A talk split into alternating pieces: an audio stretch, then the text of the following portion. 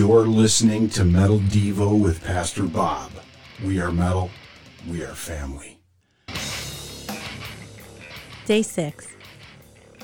The real test of a saint is not one's willingness to preach the gospel, but one's willingness to do something like washing the disciples' feet. That is, being willing to do those things that seem unimportant in human estimation, but count as everything to God. Oswald Chambers. Matthew 20, verse 26 through 28 says, But among you it will be different.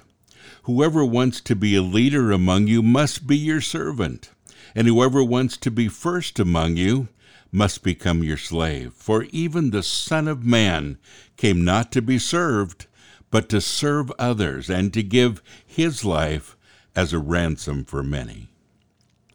The Lord has big plans for you.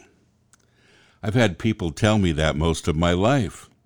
And I've heard others receive the same encouragement. Some of those people are still struggling to do anything. They work at a job they hate. They have a, a horrible relationship with their family. They hate life generally. What about those big plans from God? Did they miss something? Well, yes.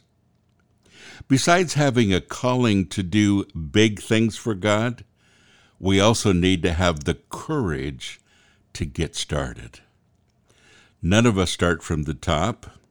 I'm a farm boy from a very small town in rural Montana.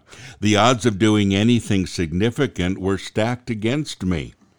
But I had to take the first step and then the next one.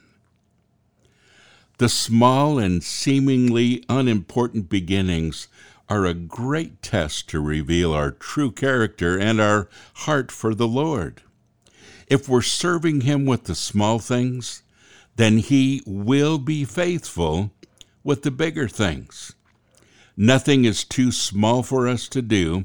Instead of lifting ourselves up, we have the opportunity to lift up each other.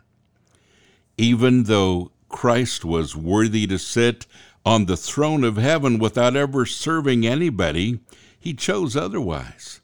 He became a servant of us.